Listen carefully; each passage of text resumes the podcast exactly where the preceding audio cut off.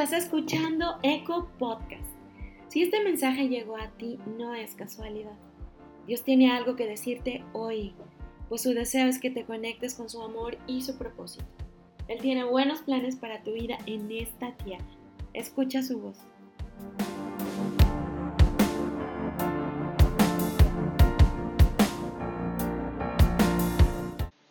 Padre, te damos gracias por todos y cada una de las personas aquí reunidas, Señor, por las personas que están escuchando esta plática y que más tarde también la van a poder este, escuchar, mi Dios. Y te pedimos, bendito Espíritu Santo, que el día de hoy tú tomes este lugar, Señor.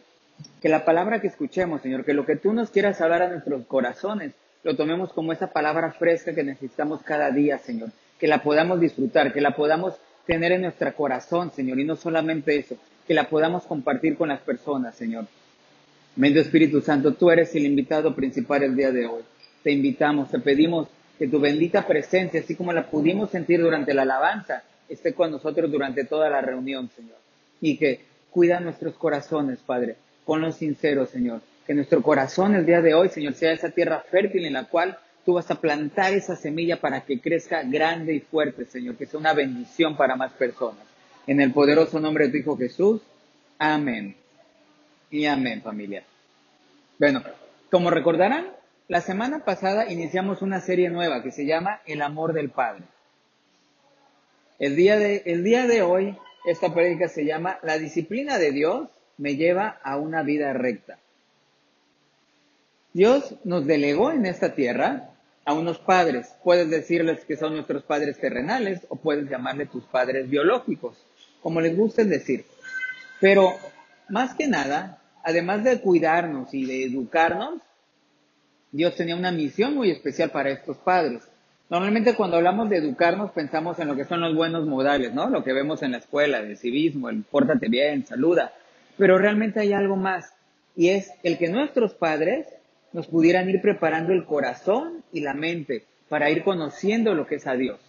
Ahora, en esta prédica quiero animarte para que conozcamos un poquito más de Jesús y muy probablemente tú estás diciendo, bueno, realmente yo todavía soy joven, no tengo familia. Vamos a estar utilizando el pasaje de Hebreos versículo 12, 12 7 al 13. Me encanta cómo lo maneja aquí, este, cómo lo maneja la palabra, y es el claro ejemplo de un padre a sus hijos. Pero si tú no tienes hijos, no es necesariamente esto para los padres, que ya lo somos. Es también la manera en que Dios está trabajando contigo, la manera en que Dios trabaja con todos y cada uno de nosotros.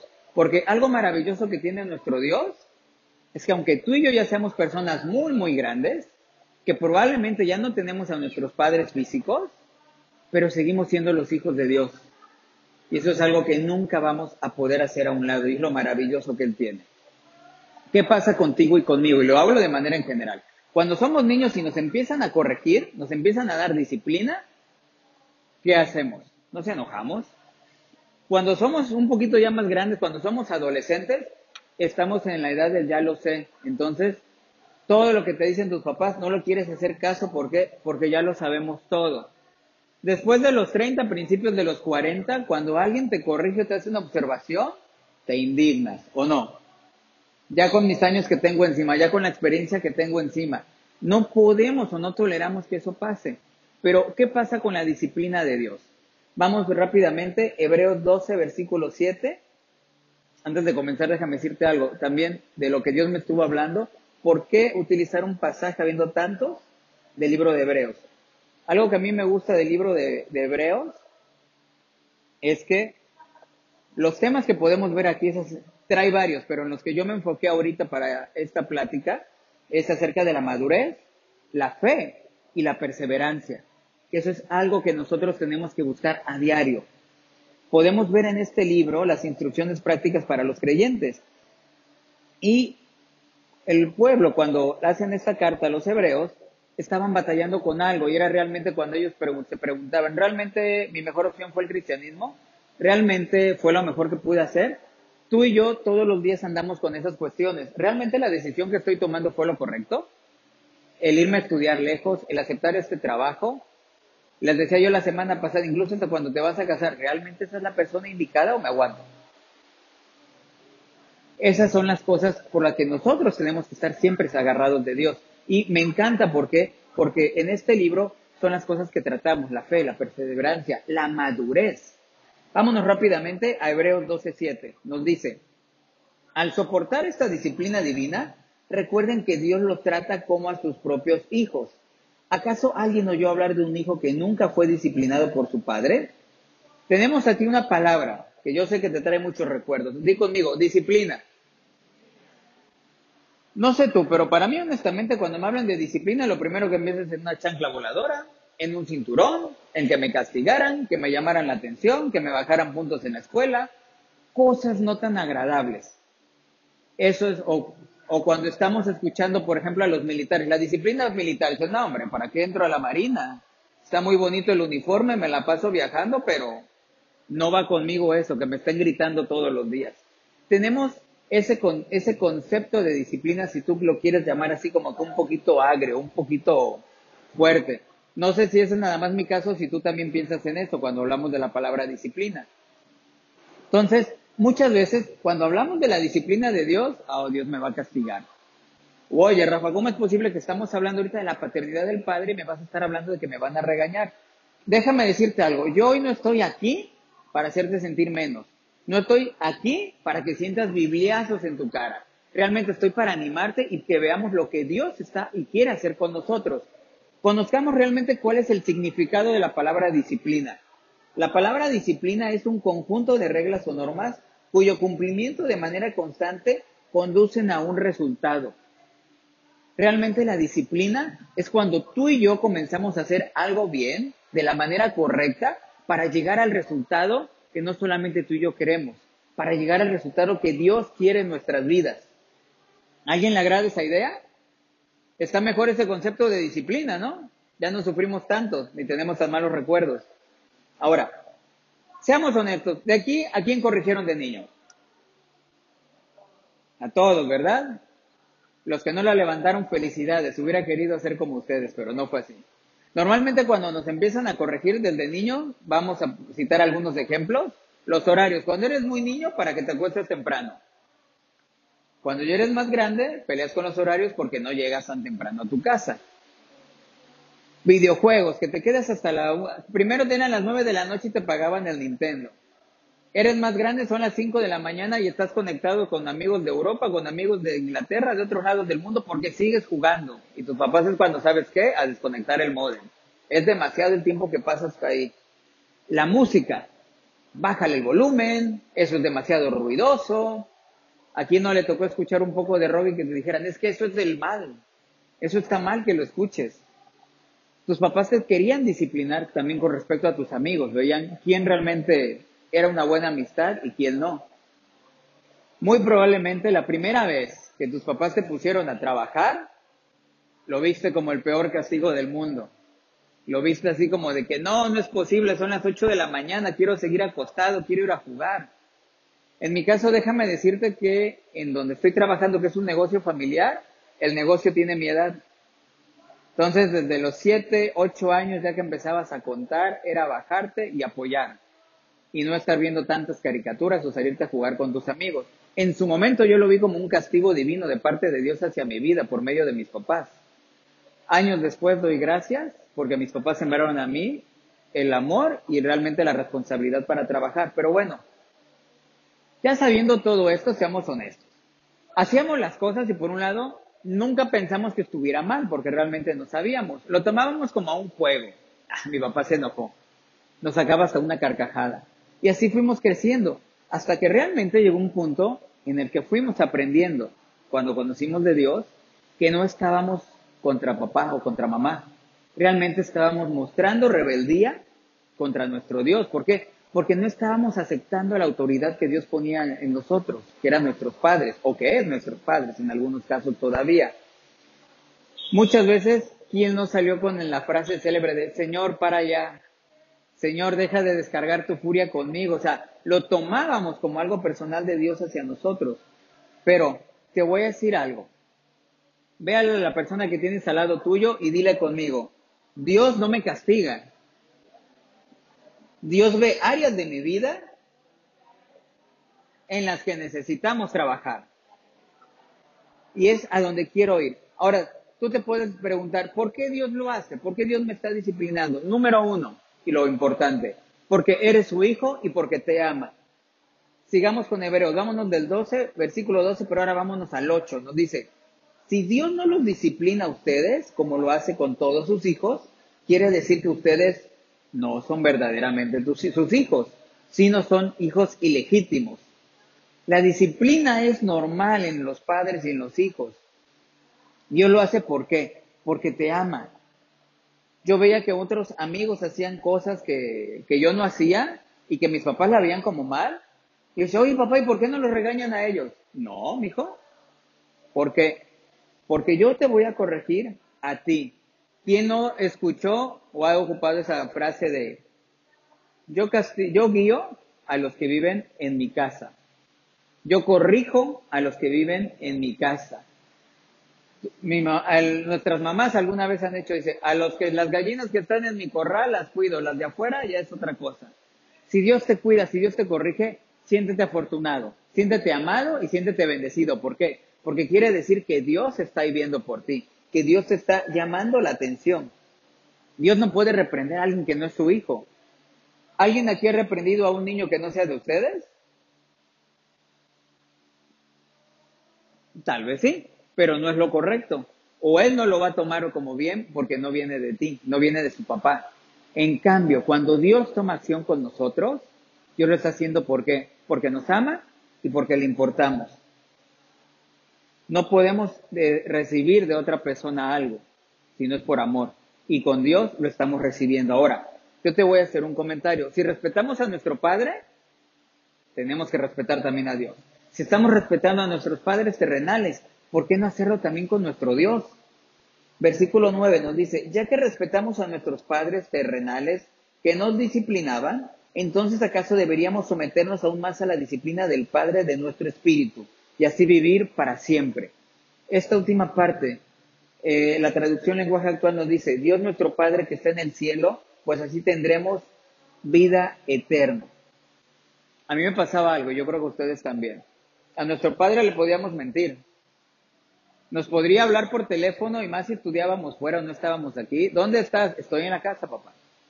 ¿Qué vas a hacer? Tengo examen mañana, voy a estudiar. Ok, ya sabíamos que la respuesta clásica de tu papá iba a ser, te dejo para que estudies, me muchas gracias. Colgabas y estabas felizmente en el bulevar. Andabas felizmente en el cine. Podíamos mentir muchas veces. Pero ¿qué crees? A Dios no le puedes hacer eso. Dios sabe con quién andas, dónde, cuándo, en dónde te encuentras y no te sirve de nada apagar la ubicación de tu celular. No te sirve de nada incluso terminar con la batería de tu celular. Él sabe a dónde te encuentras. ¿Qué es lo que tenemos que hacer? Tenemos que respetar esa parte y someternos a Dios. En el Salmo 119, versículo 165 nos dice, los que aman tus enseñanzas tienen mucho, tienen mucha paz y no tropiezan. Aprendamos algo, iglesia, y es a lo que yo quiero venir el día de hoy. Dios no va a descargar tu ira. Dios no va a descargar así su fuerza para que tú sufras, llores. Dios lo que hace es reubicar a sus hijos. A todos esos que a veces andamos un poquito, este, por otro carril que no es, Dios nos va a ubicar realmente a donde nos quiere. ¿Para qué? Para que podamos eh, llegar a donde Él quiere y pues que Dios puede estar trabajando con nosotros. Voy a ponerte un ejemplo. Dios ha trabajado muchísimo conmigo en muchos aspectos de mi vida. Ok. Y no te estoy hablando como yo, Rafa, papá de Helio, que yo tenga que ver con mi hijo Helio, sino te estoy hablando de yo, Rafa, hijo de Dios, y cómo Dios está conmigo y cómo me, ha estado, se ha estado aplicando en mi vida. Un problema que yo tuve muchísimo, el tiempo. O sea, realmente el poder ordenar mis tiempos para mí era, era horrible. O sea, te platico de que un día se suponía que yo tenía que ir en la mañana a hacer ejercicio, una hora, regresas, te cambias, vas al trabajo, desayunas, sacas toda tu chamba del trabajo, convives con tu esposa, con tu familia, después tienes tiempo para tu hijo, después un poco de tiempo personal para ti y obvio un tiempo para descansar. Suena un día agitado pero bien organizado, ¿no les parece? Dije como cinco actividades. Había ocasiones en que yo no podía hacer nada. Me paraba tarde y ya no fui a hacer ejercicio. Llegaba a la oficina, andaba todo apurado, no podía luego comer con mi familia. Se llegaba la hora de estar juntos y ¿qué pasaba? Traía yo trabajo atrasado que no pude hacer en la mañana, no podía yo convivir con mis hijos, no podía convivir con ellos. El poquito tiempo que Gala me dejaba con ellos, yo estaba checando el WhatsApp, viendo cosas de la oficina que no había podido realizar en la, en la mañana. Se llegaba la tarde ya para salir, estaba yo sacando estados de cuenta, o sea, todo mi material atrasado. Me causaba, me causaba un poco de frustración. Llegaba a mi casa y en lugar de llegar, descandar cómo está tu día, estaba yo pensando cómo me tenía que organizar al día siguiente para sacar todo eso. Pregúntame si era algo bonito. Era estresante, la verdad era mal. Entonces, lejos de estar viendo como que la furia de Dios sobre mí, lo que yo estaba viendo era que Dios me, porque no fue un día, o sea, fueron varias semanas, incluso meses que, que andaba yo con eso. Se llegaba el fin de mes, todos sabemos lo que es un fin de mes en la oficina, es horrible, andas apurado, doy gracias a Dios que no soy contador, pero así terminaba. Entonces, yo lo que estaba viendo ahí, orándolo y disciplinándome, era un foco que Dios me estaba poniendo ahí. Era un momento en que Dios estaba llamando fuertemente mi atención para que yo viera que no estaba caminando de una buena manera. ¿Qué hizo Dios? Empezó a disciplinarme. ¿Me castigó? No. Me disciplinaba mostrándome dónde estaba yo mal. Entonces fue cuando puse los pies en la digo, tengo que aprender a manejar mis tiempos. Incluso cuando tú estás soltero y tienes todo tu tiempo para ti, pasa lo mismo. No, no te aplicas y no lo aprovechas. ¿Cómo lo empecé a hacer? Dios me mandaba gente, Dios me mandaba ahí, tienes que dar prioridades a las cosas, o sea, tienes que hacer muchas cosas, saca lo prioritario para estos días. Lo que puede esperar dos, tres días no tiene caso, aprovechemos el tiempo. Me mandó también a mi pareja idónea, a mi esposa, que es súper ordenada, y que doy gracias porque me regaló una agenda. Y fue la manera en que empecé a alinearme, empecé a organizarme, y empecé a trabajar realmente como Dios quería. Un hijo de Dios no puede estar perdiendo su tiempo en cosas que no valen la pena. Nosotros tenemos que ser ejemplo para otras personas y de esa manera Dios fue trabajando conmigo. Ahora, yo te pregunto, ¿esto que te puse tiene algún momento de ira por parte de Dios? No. Donde yo te quiero animar es que estas situaciones son cosas que pasan a diario en nuestras vidas y que tal vez las vemos como muy sencillas y creemos que Dios no se toma el tiempo para mostrárnoslas.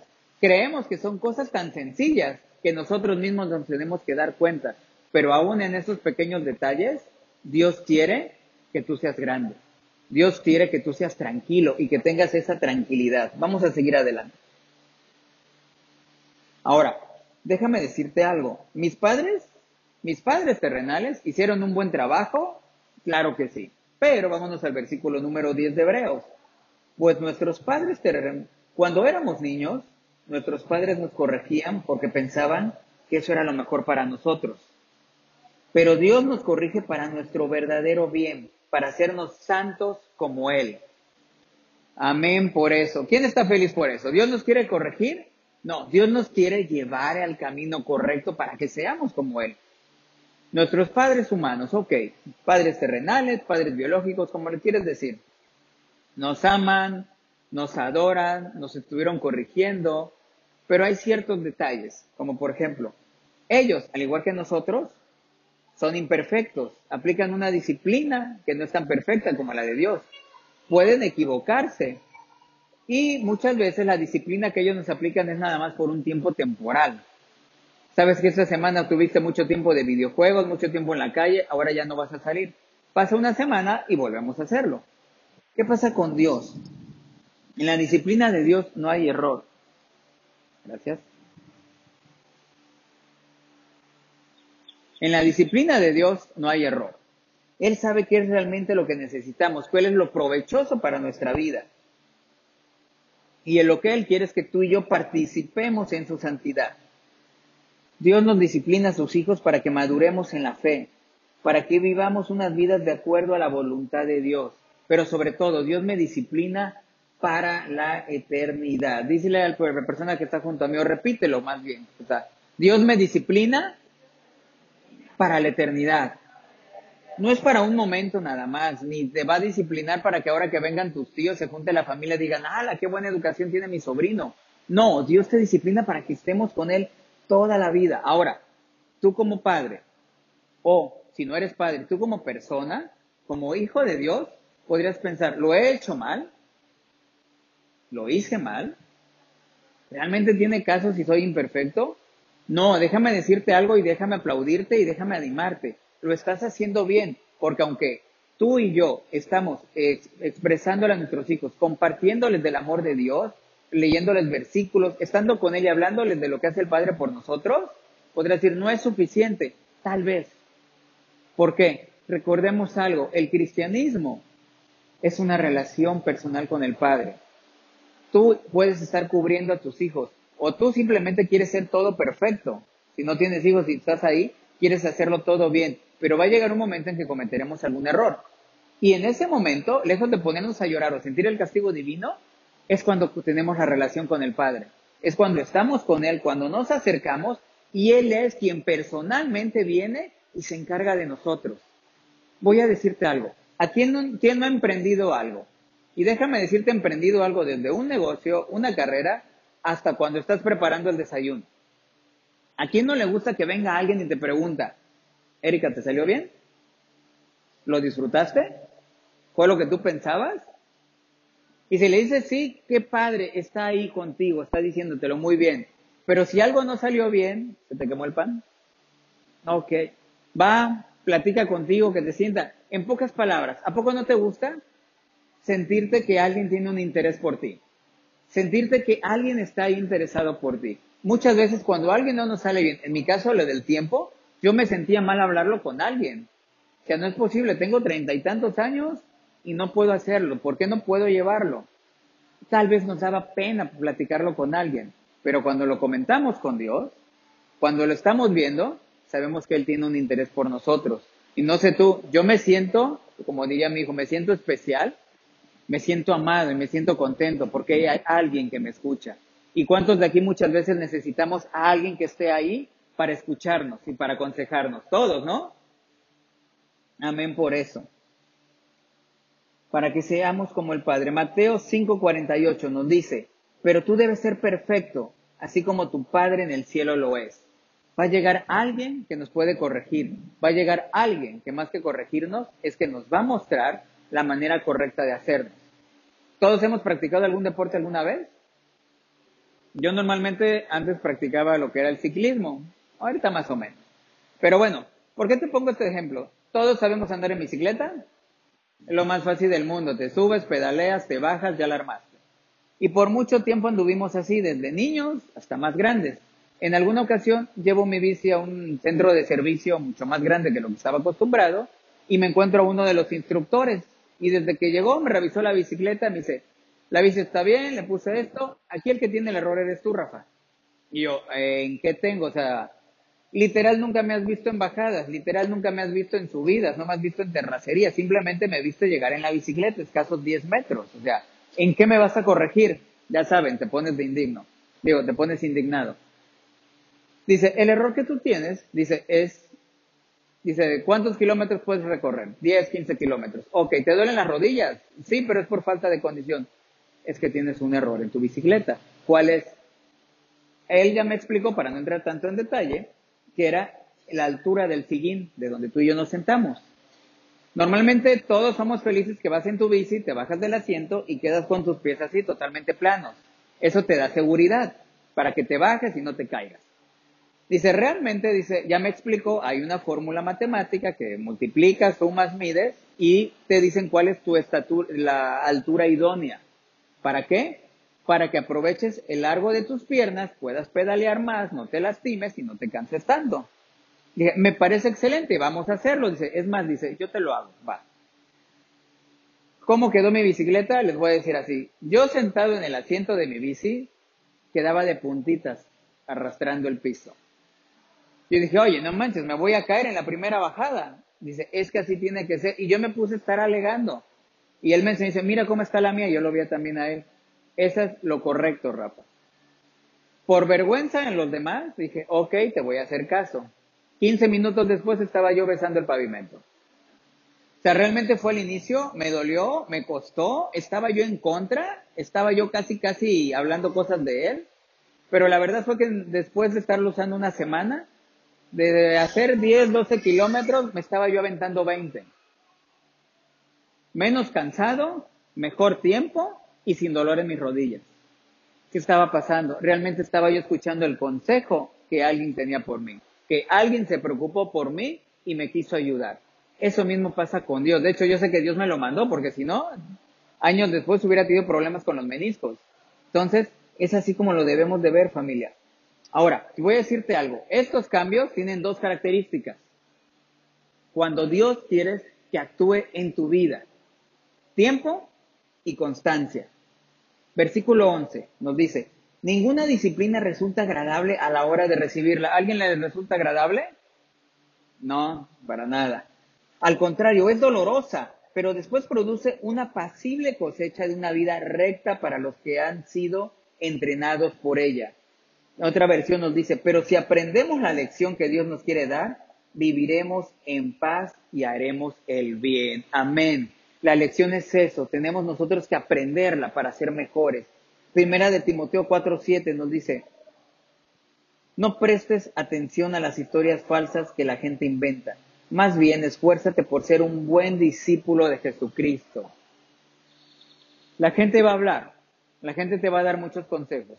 Y la peor persona que muchas veces nos aconseja no es el que tienes al lado. La peor persona que muchas veces nos aconseja es el que tienes enfrente del espejo. Somos nosotros mismos. ¿Por qué? Lo queremos hacer a nuestra forma, a nuestra manera, con lo que hemos aprendido. Lo que nosotros tenemos que hacer es buscar las respuestas aquí. Es preguntar al Padre. Y si Él nos está hablando, es por algo. Cuando, cuando entendemos tú y yo el por qué Dios nos pone en esa situación, te va a cambiar la perspectiva. nos vamos a dejar de quejar y vamos a empezar a actuar. ¿Cuántos nosotros de aquí hemos empezado a hacer ejercicio? Ha sido una decisión que hemos tomado en algún momento. Vamos a suponer que vas al gimnasio. La primera decisión es reconocer que tenemos que ir. Desde ahí ya empezamos mal. O vas porque la familia te está insinuando que estás un poquito pasado, o vas porque el médico realmente ya te dijo que necesitas hacerlo por salud. Ahora, nos implica un cambio de todo. Primer cambio, tu horario. Vamos a dejar de dormir una o dos horas antes para pararnos a las seis de la mañana y poder ir. Dos, llegas y te pones a hacer ejercicio. Al inicio te vas a sentir que te mueres. Y más al tercer día que empiezas a sentir este, que andas todo embarado. Es un cambio de vida, es un cambio de mentalidad, son cambios que Dios está poniendo ahí, pero te estamos lejos de castigarte. Dios te está mostrando el camino. Ejercicio, que cambies también tu manera de comer. Empezamos a dejar ciertos refrescos por empezar a tomar agua. Y al inicio, no sé tú, pero yo, yo me pongo rebelde y me pongo de malas. Es más, hasta me empieza a doler la cabeza. Todavía no agarro la mancuerna, pero ya me siento yo deshidratado y con dolor de cabeza. Al cabo de un mes, ¿qué pasa? Te sientes mejor, que es lo más importante. Empiezas a notar menos peso.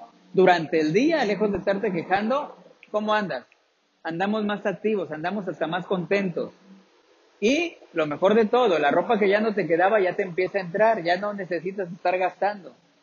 Es un cambio en el cual Dios te lo va mostrando, pero déjame decirte algo, no se consigue en un día, se consigue con más tiempo, se consigue con constancia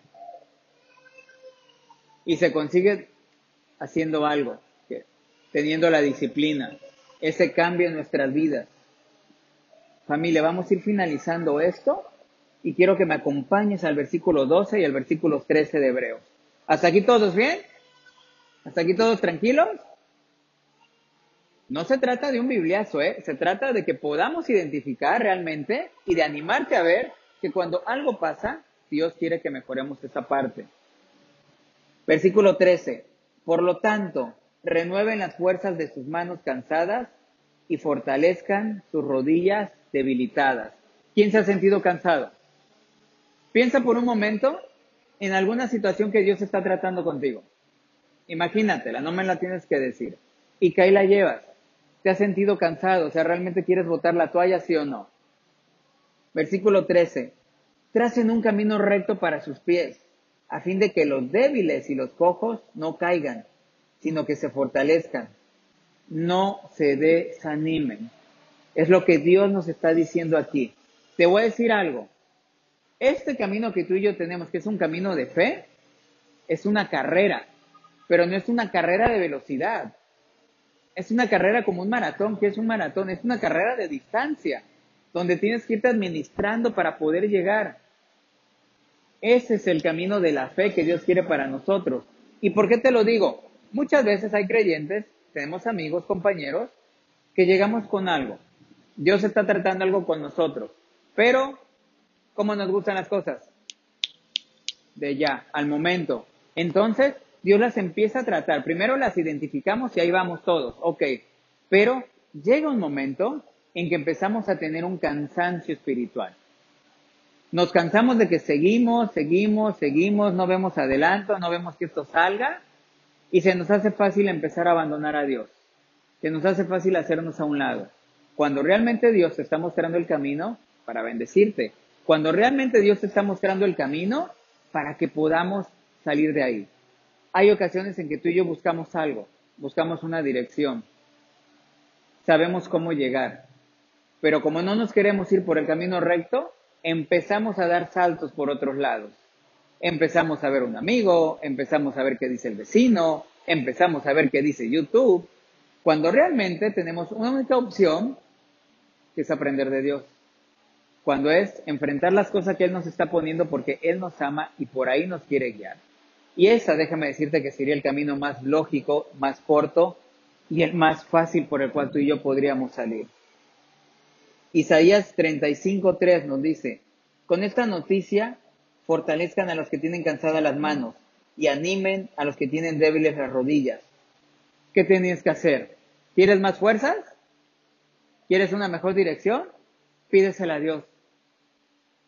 El Padre es tu El Padre te ama. El Padre está contigo y Dios está encantado de enseñarte por dónde. Pueden estar pasando muchas cosas, pero Dios siempre va a estar ahí. Deuteronomio 1.31 nos lo dice muy claro. También vieron cómo el Señor su Dios los cuidó todo el tiempo que anduvieron por el desierto, igual que un padre cuida de sus hijos y ahora los trajo hasta ese lugar. Durante todo este tiempo que andas con esa situación, que andas viendo cómo llevarla, Dios te está cuidando. Dios no te ha dejado solo. Yo cuando comprendí que tenía problema con administrar mi tiempo, al inicio, los primeros tres minutos me frustré. O sea, ¿cómo va a ser posible? O sea, tengo treinta y tantos años y a esos treinta y, treinta y tantos años no he podido ser ordenado. A esos treinta y tantos años no pude conocer un libro que se llama Agenda, irme ordenando. De momento sí lo pensé, pero después entendí cuando encontré este versículo de Deuteronomio. O sea, Dios a todo su pueblo lo trajo en el desierto. No pasaron hambre, no pasaron frío, no pasaron por nada. En todos esos treinta y tantos años Dios estuvo conmigo, ayudándome. Y aun cuando yo estaba mal, me estuvo sacando a flote. Lo mismo pasa con nosotros. Esa situación que traes, que traes ahí arrastrando, Dios está contigo. El Padre te ha estado cubriendo, el Padre te ha estado protegiendo porque te ama. Y ahora llega un momento en que Él te está diciendo, ¿sabes qué, Daniel? Ya es el momento de salir. Ya es el momento de que veas cuál es el camino. Ya es el momento de que vayamos realmente a donde yo te quiera llevar. Y te voy a llevar de la mano. Te voy a llevar protegiéndote. ¿Por qué? Porque ese es el amor del Padre. De que nunca nos va a dejar solos. ¿Alguien puede decir un fuerte amén a eso? Amén. Y déjame decirte algo para que lo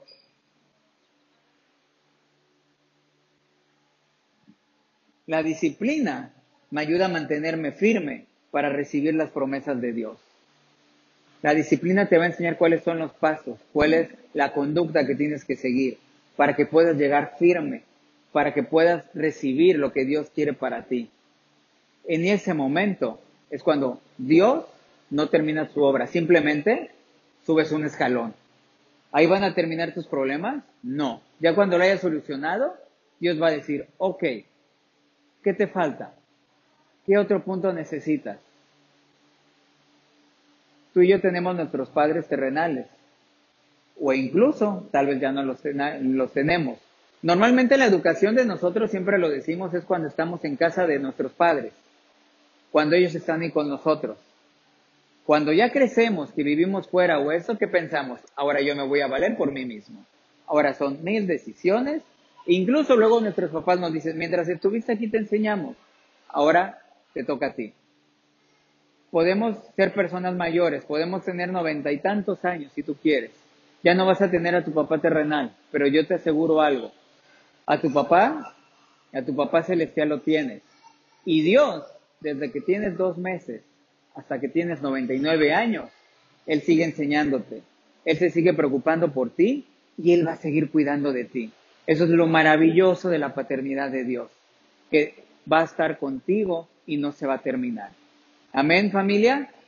Señor, en este momento, Padre bendito, yo te pido que seas tú quien nos empiece a guiar, Señor. Te voy a pedir que aprovechemos estos minutos para que lo adores. Pon tu mano en tu corazón y dile, Señor, eso que tú quieres tratar en mi vida, Padre. Ese problema, esa situación, Señor. Esa angustia que tengo, Señor, que no me ha dejado en paz. Que me impide mejorar, Padre, en mi trabajo. Que siento que no me ha dejado desarrollarme profesionalmente, Señor. Que no me ha dejado llegar a ser ese hijo que tú tanto anhelas, Señor. Ese hijo que yo quiero ser para ti. Muéstramela, Padre. Te pido disciplina, mi Dios. Disciplínanos, Señor, en tu amor, en tu amor incondicional, para que entendamos cuál es la parte donde tú nos quieres llevar, para que entendamos cuál es la manera, Señor, en que yo la puedo arreglar, a la manera tuya, Señor, a la manera de Dios, no a la manera del mundo, Señor, ni a la manera en que yo pienso, Padre. Porque mi mayor error es ese, Señor. Querer hacerlo yo sin consultarte, Perdóname por ser egoísta, Padre, en esos momentos. Perdónanos, Señor. Perdónanos por no querer preguntarte, Señor. A veces es por pena, mi Dios. A veces es por miedo. A veces consideramos que esas situaciones son demasiado pequeñas, demasiado insignificantes como para preguntártelas. Pero hoy me rindo a ti, Señor. Doblo mis rodillas y reconozco que tú eres mi Padre, mi Señor y Salvador y que cada aspecto de mi vida tú estás interesado, tú estás interesado y preocupado por lo que pueda ocurrirme, por lo que vaya a suceder, por cómo lo voy a manejar, Señor. Abba, Padre, por todo lo que tú eres, Señor. Te bendecimos, te amamos y te damos gracias, Señor, porque estás aquí cuidándonos. Tú puedes mover montes, Señor. Puedes cambiar el clima en cuestión de minutos. ¿Cómo no vas a cambiar mi corazón, Padre? ¿Cómo no vas a cambiar mi mentalidad, Padre? Te pedimos, Señor, que restaures. Restaura esa relación, Señor. Esa relación que nosotros necesitamos, Señor. Con nuestra pareja, con nuestra familia, Señor. Esa relación, Señor, que me ha quitado el sueño. Restaurala, Padre. Restaura mi vida, Padre bendito. Espíritu Santo, tú habitas en nuestro corazón. Te lo pedimos, restauranos, Señor. Toma el control de nuestras vidas. Esa semilla que tú en algún momento plantaste en mi corazón, Padre. Espíritu Santo, yo te pido que tú la riegues, que tú la abones, que tú la hagas crecer. Ten el cuidado, Señor, de ella, que crezca grande, fuerte, Señor. Que así como el día de hoy, Padre, Tú estás aquí bendiciéndome, Señor, dándome esa sombra que necesito y cuidándome. Esa semilla que tú pones ahí, el día de mañana pueda bendecir a otros, Señor. Pueda estar aquí, Señor bendito. Gracias por escuchar Eco Podcast. Si este mensaje trajo vida a tu corazón, compártelo con alguien más para que muchas personas puedan ser conectadas con el amor y el propósito de Dios. No te pierdas el siguiente episodio, Eco Podcast.